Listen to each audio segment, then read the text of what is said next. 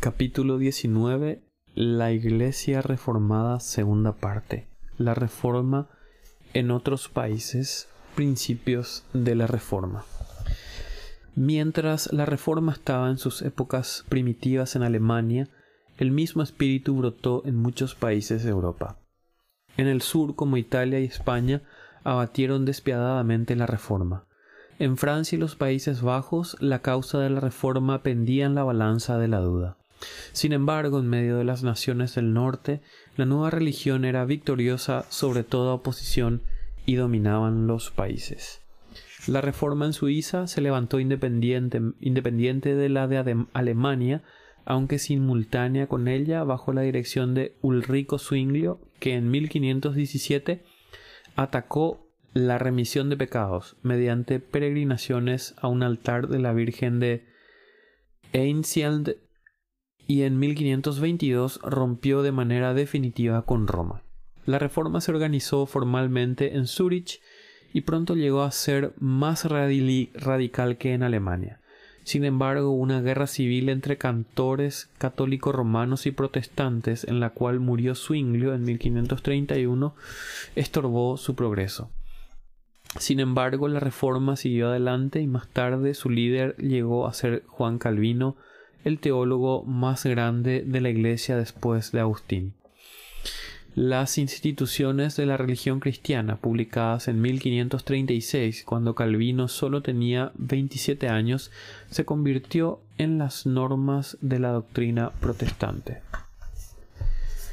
El reino escandinavo, que comprendía en ese tiempo a Dinamarca, Suecia y Noruega, bajo un mismo gobierno, recibió pronto las enseñanzas de Lutero favorecidas por el rey Cristian II. Por un tiempo la lucha política y la guerra civil estorbaron el progreso de la reforma, pero al final los tres países aceptaron las ideas luteranas. En Francia, la Iglesia Católica Romana poseía más libertad que el resto de Europa. De ahí que hubiera menos demanda de independencia eclesiástica de Roma. Sin embargo, un movimiento religioso se levantó entre el pueblo francés aún antes que en Alemania, porque en 1512 Jacobo Lefebvre escribió y predicó la doctrina de la justificación por la fe. De la corte y del pueblo surgieron dos partidos, los reyes que ascendieron, aunque católicos romanos o nominales, se ponían indistintamente de parte de uno y otro partido. No obstante, el protestantismo recibió casi un golpe mortal en la terrible matanza del día de San Bartolomé el 24 de agosto de 1572, cuando asesinaron vilmente a casi todos los líderes e incontables millares de sus adeptos. La fe reformada vivió frente a una terrible persecución y una minoría del pueblo francés ha sido protestante. Aunque pequeño en número, el protestantismo francés ha ejercido gran influencia. Los Países Bajos, comprendiendo lo que ahora son los reinos de Holanda y Bélgica, estuvieron al principio del periodo de la Reforma bajo el dominio de España pronto recibieron las enseñanzas reformadas, pero los regentes españoles los persiguieron con severidad. En los Países Bajos la reforma era una demanda de libertad política y religiosa y la tiranía de España condujo al pueblo a sublevarse. Después de una larga guerra y un increíble sufrimiento, los Países Bajos, bajo la dirección de Guillermo el Taciturno, al fin obtuvieron su independencia de España aunque no se reconoció hasta 1609, 25 años después de la muerte de Guillermo. Al norte, Holanda llegó a ser protestante, pero Bélgica mantuvo su mayoría católica romana. El movimiento de reforma en Inglaterra pasó por varias épocas de progreso y retroceso, pero por sus relaciones políticas, por las diferentes actitudes de los soberanos que se sucedían y por el espíritu conservador de la naturaleza inglesa. Empezó en el reino de Enrique VIII con un grupo de jóvenes estudiantes de la literatura clásica y la Biblia. Algunos de ellos, como Sir Tomás Moro, se detuvieron en su progreso y permanecieron católicos, mientras que otros prosiguieron con valor la fe protestante. Uno de los líderes de la Reforma inglesa fue Guillermo Tyndale, quien tradujo el Nuevo Testamento a la lengua madre, la primera versión en inglés después de la invención de la imprenta. Esta, más que cualquiera otra, ha modelado todas las traducciones desde entonces. En 1536 Tyndale sufrió el martirio en Amberes.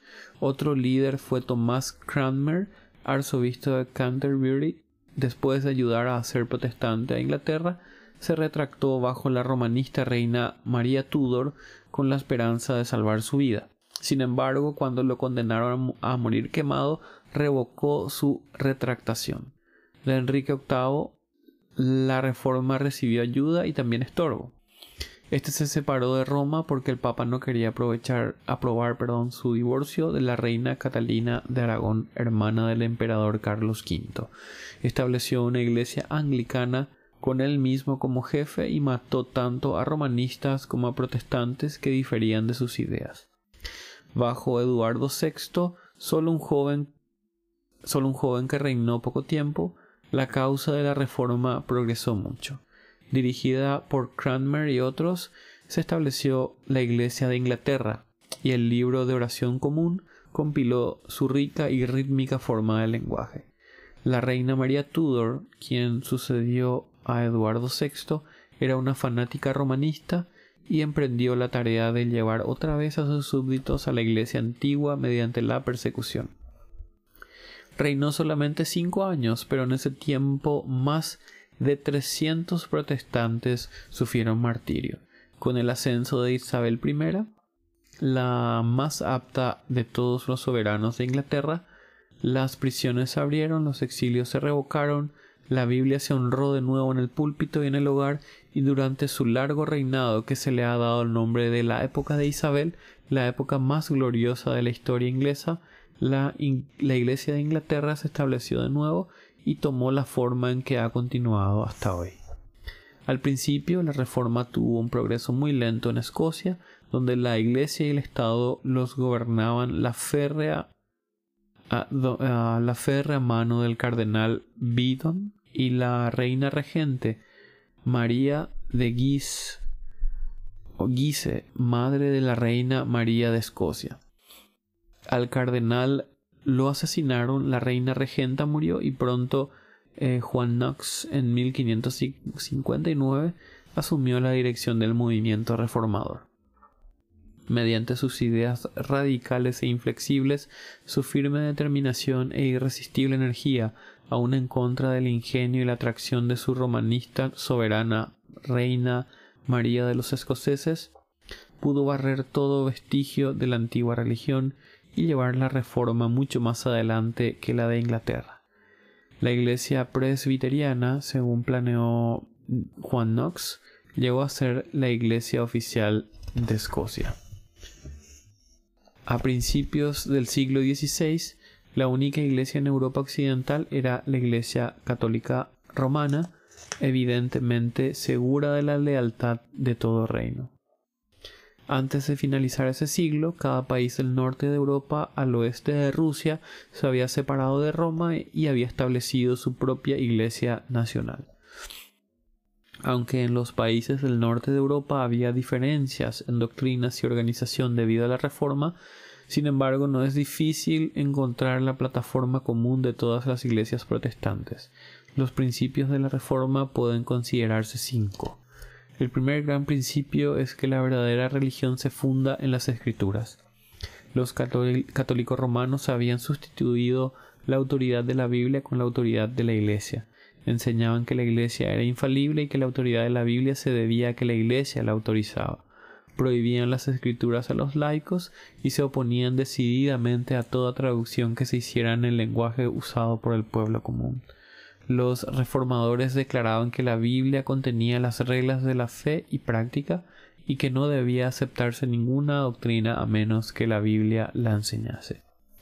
La reforma trajo de nuevo la Biblia perdida al pueblo y colocó sus enseñanzas sobre el trono de la autoridad. Es por medio de los reformadores y sobre todo en los países protestantes que la Biblia ahora circula por millones de copias todos los años. Otro principio establecido por la Reforma fue que la religión que debía ser, debía ser racional e inteligente. El romanismo había introducido doctrinas irracionales en el credo de la Iglesia, como la transubstanciación, pretensiones absurdas como las indulgencias papales en su disciplina, costumbres supersticiosas como la adoración de imágenes en su ritual. Los reformadores, aunque subordinando debidamente la razón a la revelación, reconocían la primera como un don divino y demandaron un credo, una disciplina y una adoración que no violase la naturaleza racional del hombre. Una tercera gran verdad a la que se le dio énfasis en la reforma fue la de la religión personal. Bajo el sistema romano existía una puerta cerrada entre el adorador y Dios, y para esa puerta el sacerdote tenía la única llave. El pecador arrepentido no confesaba sus pecados a Dios sino al sacerdote. No obtenía perdón de Dios sino del sacerdote, quien únicamente podía pronunciar la absolución. El adorador no oraba a Dios el Padre por medio de Cristo el Hijo, sino por medio de un santo patrón que se suponía intercedía por él ante un Dios demasiado elevado para que un hombre se allegase a él en esta vida terrena. En efecto, se consideraba a Dios como un ser poco amigable que debía aplacarse y apaciguarse mediante la vida ascética de mujeres y hombres santos, cuyas oraciones eran las únicas que podían salvar a los hombres de la ira de Dios. Los de mentes piadosas no podían ir a la Biblia en busca de dirección, sino tenían que recibir sus enseñanzas indirectamente según las interpretaban los concilios y cánones de la Iglesia. Los reformadores acabaron con todas esas barreras, dirigían al adorador hacia Dios como el objeto directo de adoración, el dador inmediato del perdón y gracia, llevaban a cada alma a la presencia de Dios y a la comunión con Cristo. Los reformadores también insistían en una religión espiritual diferente a la religión formalista. Los católicos romanos habían sobrecargado la sencillez del Evangelio con múltiples formas y ceremonias que oscurecían por completo su vida y espíritu. La religión consistía en servicios externos rendidos bajo la dirección sacerdotal y no en la actitud del corazón hacia Dios. Sin duda, hubo muchas personas sinceras y espirituales en la Iglesia Católica Romana, hombres como Bernardo de Claraval, Francisco de Asís y Tomás de Kempis que vivían en íntima comunión con Dios, pero en la Iglesia en general la religión era de letra y no de espíritu. Los reformadores enfatizaban más las características internas de la religión que las externas. Pusieron de manifiesto la antigua doctrina como una experiencia vital, la salvación por la fe en Cristo y únicamente por la fe. Proclamaron que la justificación no es por formas y observancia externas, sino por la vida interna, la vida de Dios en el alma de los hombres. El último de estos principios en la obra práctica de la Reforma fue el de una iglesia nacional diferente a una mundial. El propósito del papado y del sacerdocio fue subordinar el Estado a la Iglesia y hacer que el Papa ejerciera autoridad suprema sobre todas las naciones. Donde quiera que el protestantismo triunfaba, surgía una iglesia nacional gobernada por sí misma e independiente de Roma. Estas iglesias nacionales asumían diferentes formas, episcopal en Inglaterra, presbiteriana en Escocia, algo mixtas en los países del norte.